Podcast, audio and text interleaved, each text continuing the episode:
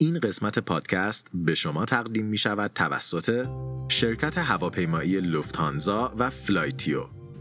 هواپیمایی لوفتانزا بزرگترین شرکت هواپیمایی آلمان، اولین و بزرگترین هواپیمایی پنج ستاره اروپا و جزو ده هواپیمایی premium در دنیاست و اسمشو احتمالاً همتون شنیدین.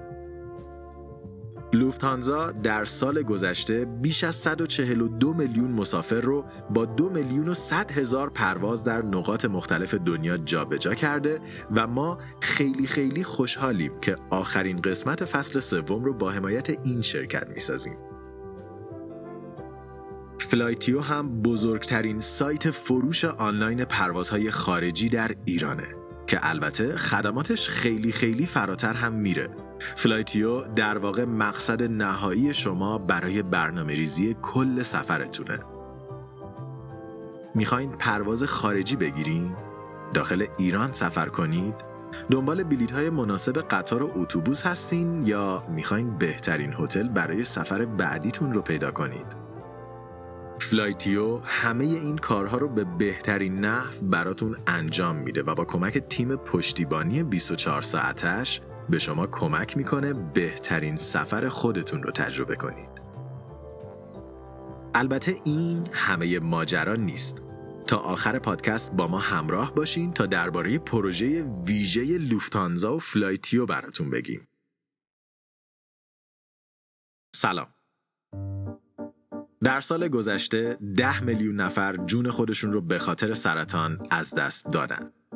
بیش از یک میلیون کودک در جهان در فقر به سر می‌برند و روزانه 22 هزار نفر از اونها جون خودشون رو از دست میدن.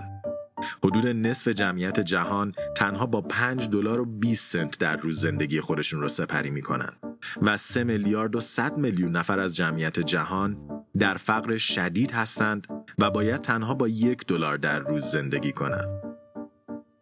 ما تنها دو درجه تا وضعیت بحرانی زمین فاصله داریم.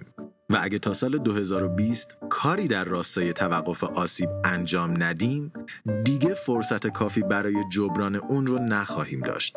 و با وجود این تنها در سال گذشته 120 هزار کیلومتر مربع از جنگل های زمین توسط انسان ها نابود شدن. دنیای ترسناکیه نه؟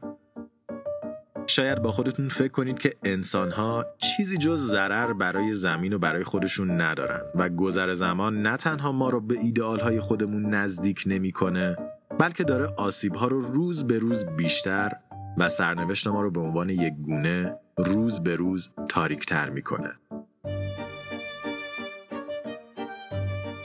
میزان تخریب انسانیت، دورنگاه اعمال اون به دنیا و در نهایت این سوال که آیا وضعیت ما روز به روز بدتر میشه یا نه سوال هایی هستن که مدت برای ما مطرح بودن به خاطر همین تصمیم گرفتیم آخرین قسمت از فصل سوم رو به بررسی اونها اختصاص بدیم و خیلی علمی و در چارچوب آماری، تاریخی و منطقی به دنبال پاسخ این سوال باشیم که آیا وضعیت ما رو به بهبودی هست یا نه؟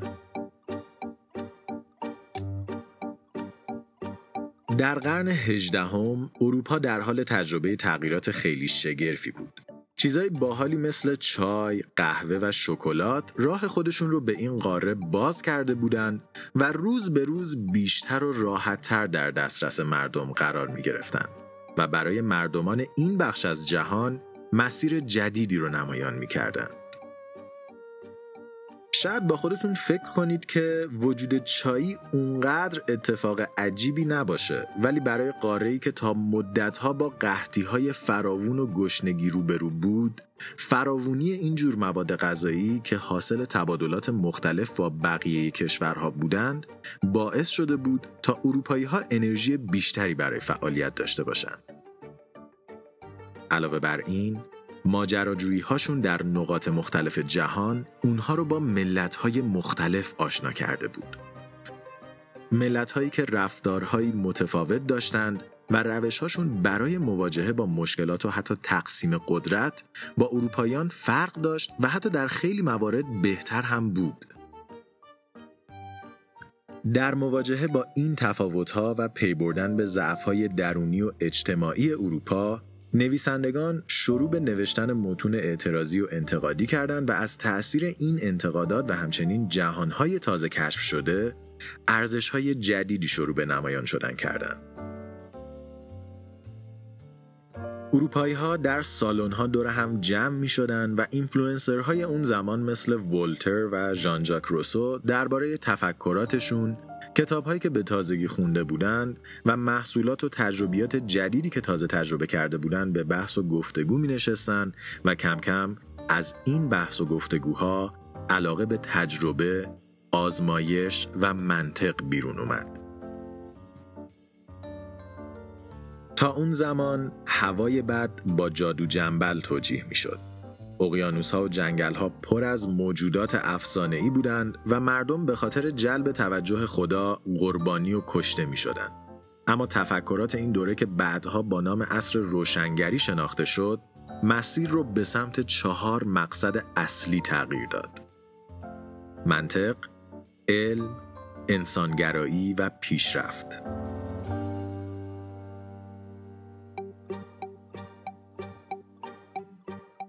در این دوره آدم اسمیت برای اولین بار این نظریه رو مطرح کرد که انسانها باید بتونن با همدیگه و بر اساس سود شخصیشون تبادل و برای یکدیگه کار کنن و این همکاری بر اساس سود شخصی در نهایت به جهانی متعادل، هماهنگ و موفق ختم میشه. اما این موضوع تا چه حد حقیقت داره؟ خب جواب این سوال رو بعد از یک وقفه کوتاه براتون همونطور که گفتیم حامیان این قسمت لوفتانزا و فلایتیو هستن. اما شاید براتون سوال پیش بیاد که چرا لوفتانزا و فلایتیو با هم اسپانسر شدن. خب دلیل این همکاری یه پروژه هیجان انگیزه که تا آخر این ماه داره اتفاق میافته و یک فرصت مناسب برای شما هم به شمار میاد. اگه شما قصد دارین برای تعطیلات عید، کریسمس و یا حتی یک سفر کاری به خارج از ایران سفر کنید، لطفا تا آخر پادکست با ما همراه باشین تا بیشتر درباره این کمپین براتون توضیح بدیم. یادتون نره. کجای داستان بودیم؟ آهان. برای بررسی حقیقت این موضوع بیاین اول به قانون دوم ترمودینامیک بپردازیم. قانون دوم ترمودینامیک میگه که با گذشت زمان همه چیز خرتر میشه. ذرات درون یک محفظه پراکنده تر میشن و آنتروپی زیادتر میشه. اگه در این مثال هر انسان رو مثل یک ذره موجود در محفظه‌ای که دنیای ماست در نظر بگیریم، طبق قانون دوم ترمودینامیک با گذر زمان انسانها باید پخش و پلاتر بشن و وضعیتشون به هم ریخته تر بشه. نه حالا بیاین هر تبادل انسانی دو طرفه اونطور که آدم اسمیت میگه رو مثل یک خط بگیریم که دو تا نقطه رو به هم وصل کرده. شاید یک تبادل یا دو تبادل همچنان نقش چندانی رو در حفظ نظم اکوسیستم نداشته باشه ولی وقتی این ارتباطات زیاد بشن یعنی زمانی که همه انسان ها به نحوی که به نفع همدیگه باشه با یکدیگر همکاری کنن این نقاط به هم وصل میشن و مقاومتی رو در برابر آنتروپی ایجاد می‌کنن. مقاومتی که نظم جامعه رو حفظ و حتی شاید اون رو به بهبود سوق بده. شاید با خودتون فکر کنید که این موضوع در تئوری جالبه اما آیا هیچ مدرکی از صحتش وجود داره؟ در قرن هجدهم میانگین امید به زندگی تنها 29 سال بود.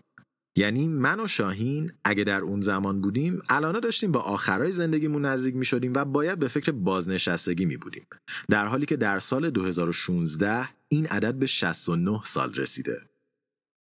و این عدد تنها مربوط به کشورهای پیشرفته نیست. در کشوری مثل اتیوپی یک کودک ده ساله در سال 1954 در بهترین حالت سی سال از عمرش باقی مونده بود. در حالی که در همین کشور امروزه این عدد به 51 سال رسیده و این افزایش امید به زندگی تنها یک عدد نیست. سالهای اضافه شده امروزه در سلامت بهتر و با امکانات بیشتری نسبت به قبل سپری میشه. تا عواست قرن بیستم یک عفونت ساده برای کشتن هر انسانی کافی بود. ولی امروزه با کمک علم و تکنولوژی بسیاری از بیماری ها به راحتی درمان میشن و به لطف واکسن خیلی از اونها به شکل کامل منقرض شدن. حتی سرطان که امروزه یکی از اصلی ترین نگرانی های همه ماست به این خاطر وجود داره که عمر ما نسبت به نسل های گذشته به شکل چشمگیری افزایش پیدا کرده. تنها 45 سال پیش یک سوم جمعیت جهان یعنی حدود 33 درصد از سوء تغذیه رنج می بردن. در حالی که این عدد امروزه به 13 درصد رسیده و 5 میلیارد نفر هم در این مدت به جمعیت جهان اضافه شده. انقلاب سبز در دهه 1950 این فرصت رو برای جهان ایجاد کرد تا با زمین و آب کمتر محصولاتی رو به عمل بیارن که از لحاظ غذایی ارزش بیشتری رو دارن و با قیمت کمتری کش می شدن. در دهه 1820 یعنی زمانی که کمی از روشنگری گذشته بود 90 درصد مردم جهان در فقر مطلق به سر می بردن. اما با شروع تجارت ملی و بین المللی مردم اختلافات خودشون رو تا حدی کنار گذاشتند و بر مبنای سود دو طرفه شروع به تبادل با هم دیگه کردند و از سال 1900 تا 1950 درآمد جهانی سه برابر شد و تنها 33 سال بعد یک بار دیگه سه برابر شد. امروزه کشورهایی مثل ویتنام، رواندا و السالوادور هر 18 سال درآمد خودشون رو دو برابر می‌کنن و بیش از چهل کشور دیگه این کار رو هر 35 سال انجام میدن. شاید شما با خودتون فکر کنید که این رشد اقتصادی به نابرابری کمک می‌کنه. اما طبق نمودار کوزنتس رشد اقتصادی ممکنه در ابتدا نابرابری رو بیشتر کنه ولی در نهایت همیشه به برابری بیشتر ختم میشه. بررسی کشورهای اروپایی که رشد اقتصادی چشمگیری رو از 1970 به بعد تجربه کردند نشون میده که با گذر زمان و تثبیت وضعیت اقتصادی هم نابرابری و هم فقر به شدت کاهش پیدا کردند. و علاوه بر این در اینجا میشه از قانون واگنر هم یاد کرد قانونی که میگه هر چقدر یک کشور پولدارتر باشه پول بیشتری رو صرف کمک و یاری مردمان نیازمند می‌کنه در اوایل قرن بیستم این میزان در کشورهای اروپایی برابر بود با یک و نیم درصد از درآمد کل در حالی که امروزه این عدد به 22 درصد رسیده.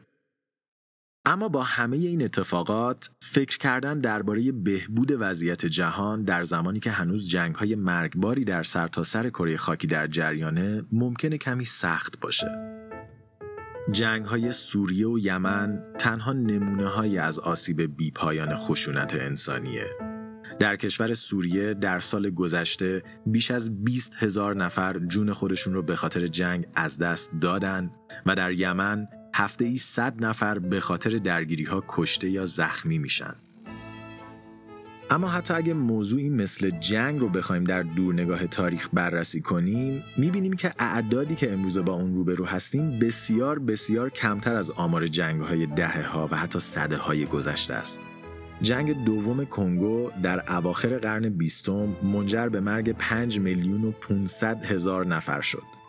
جنگ داخلی چین در سال 1950 جان 8 میلیون نفر رو گرفت. و جنگ داخلی روسیه در اوایل این صده 9 میلیون کشته داد و اینها از جمله معدود اتفاقات صده گذشته بودند.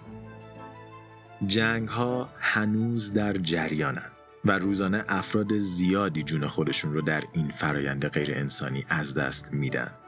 اما در دورنگاه تاریخ انسانها امروزه در کم جنگ ترین دوره تاریخ زندگی می‌کنند و سرعت کن شدن نرخ شروع جنگ های جدید به شکل تصاعدی آروم و آرومتر شده و شاید بتونیم امید داشته باشیم که این عدد یک روز به صفر برسه. و اما در نهایت علم.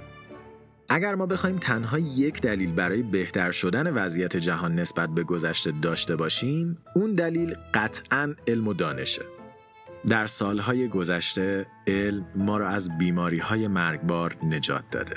به ما کمک کرده مغز خودمون رو بهتر درک کنیم، با افراد متفاوت از خودمون بهتر کنار بیایم و جهانی که در اون زندگی می‌کنیم رو بهتر بشناسیم.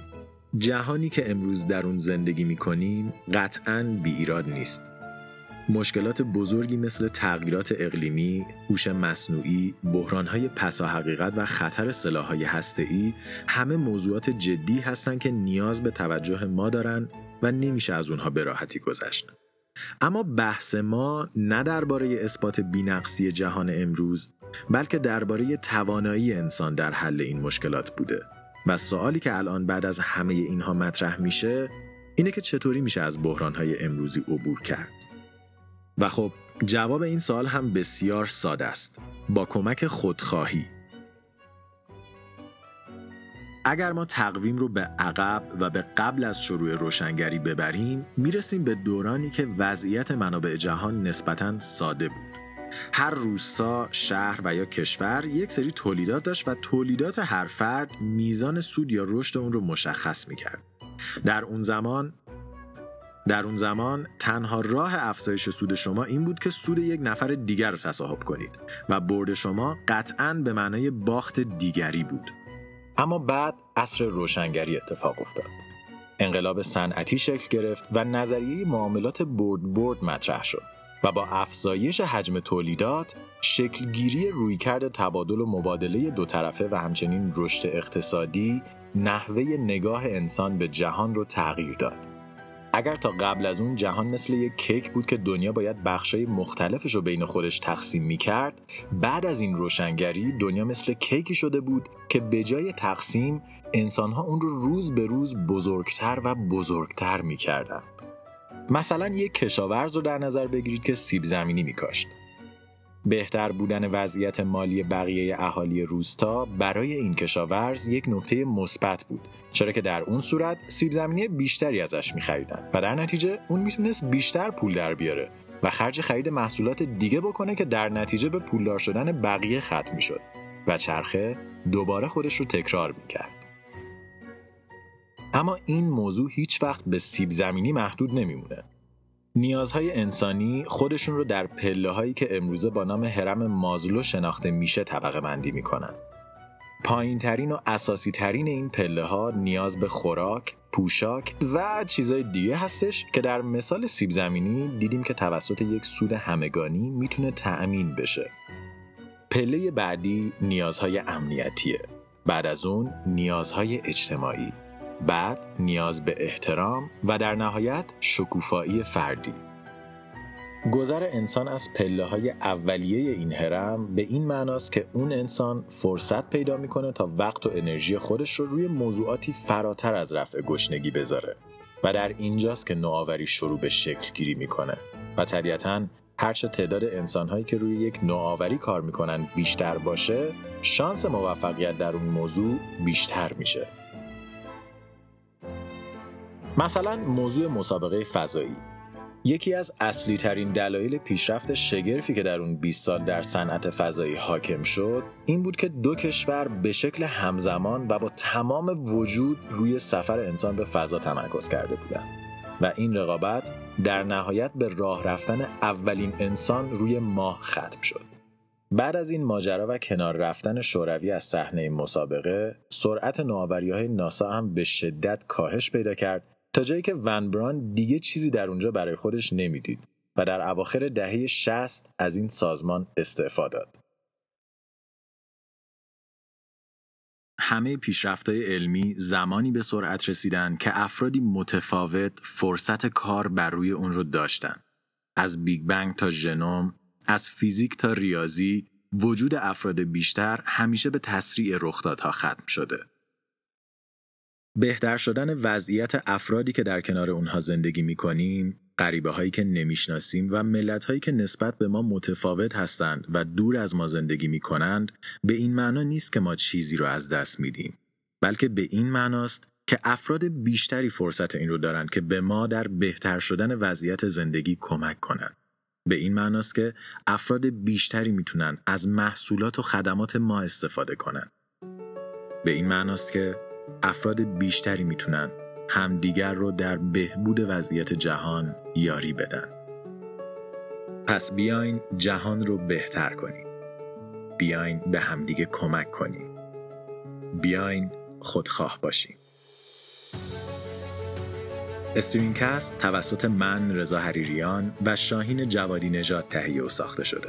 برای اطلاعات بیشتر درباره پادکست می‌تونید به وبسایت ما مراجعه کنید و یا ما رو در توییتر، تلگرام، آیتیونز و یا هر جایی که پادکست گوش می‌دید دنبال کنید.